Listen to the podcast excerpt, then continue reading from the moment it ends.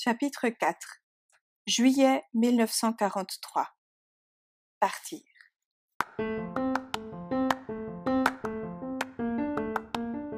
Anne-Marie Piguet, notre nouvelle enseignante, est partie trois semaines dans sa famille en Suisse, à la vallée de Joux.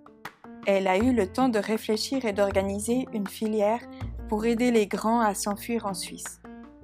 La vallée de Joux se situe tout près de la frontière avec la France. Père d'Anne-Marie est garde forestier. Il travaille dans la grande forêt qui marque la frontière et elle-même a une bonne connaissance de la région. Elle a pris contact avec deux sœurs françaises qui habitent dans la zone interdite, juste à la frontière, là où personne n'a le droit d'entrer, sauf avec un laissez-passer. Elles vont souvent en Suisse et ont déjà fait passer la frontière à des gens pour les mettre en sécurité. Elles sont prêtes à le faire encore. Avant de faire le voyage avec l'un d'entre nous, Anne-Marie a demandé à Hans Schmutz d'essayer de voir si ça marche. La famille Schmutz est une famille suisse qui a toujours aidé les enfants de la colonie.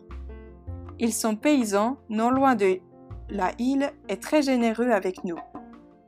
Hans, le fils aîné, a 24 ans. Il est suisse et ne risque pas grand-chose. Il part donc fin juillet pour Champagnole, dans le Jura. Après un très long voyage à pied, en train et en bus, il retrouve Victoria et Madeleine Cordier, les deux amies d'Anne-Marie. Elle lui explique par où passer dans la forêt afin de ne pas se perdre. Hans traverse la frontière sans problème, passe la nuit chez les parents d'Anne-Marie et le lendemain, il repasse la frontière en sens inverse.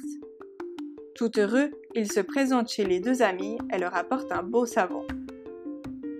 Puis il nous revient triomphant au château, juste à temps pour jouer de l'accordéon pour la fête nationale suisse, le 1er août. Avec la réussite de cette expédition, nous avons tout espoir de pouvoir bientôt enfin quitter la France.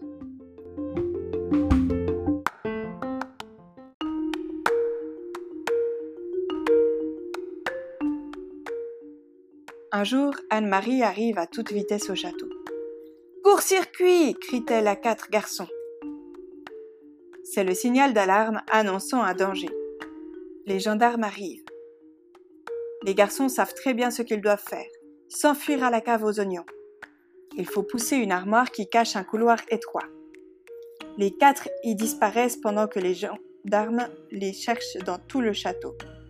Une fois de plus, ceux-ci ne découvrent pas la cachette.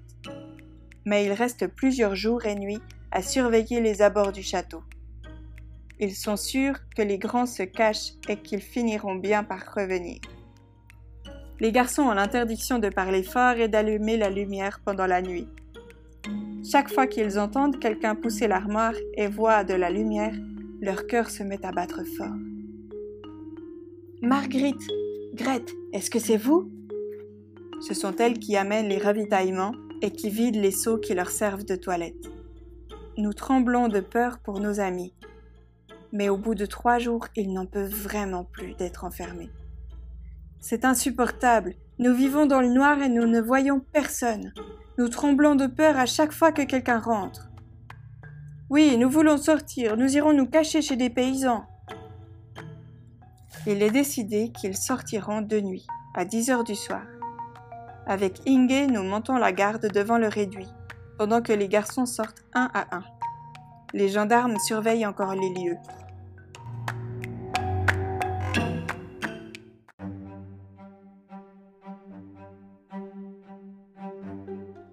Les garçons ont de fausses cartes d'identité, comme la plupart des grands qui sont encore au château. Une organisation juive clandestine nous les a fabriqués en marquant que nous sommes nés en Alsace et en nous donnant des noms français. Adi, un des quatre, veut tout faire pour rejoindre en Suisse sa sœur, laquelle a été une des premières à partir. Il décide d'essayer la filière d'Anne-Marie et part avec elle en septembre 1943. Trois semaines plus tard, Anne-Marie revient au château sans lui. Il a réussi à passer en Suisse.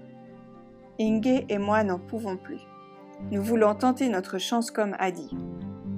Seulement, pour pouvoir quitter le château, nous devons obtenir une autorisation de la préfecture, laquelle veut savoir où nous sommes en tout temps.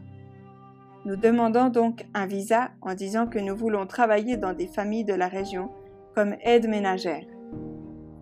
Nous n'irons bien sûr jamais chez ces gens, mais directement en Suisse. Le départ est prévu le 27 octobre 1943. Nous nous réjouissons tellement. Le jour du départ, nos autorisations ne sont malheureusement pas arrivées.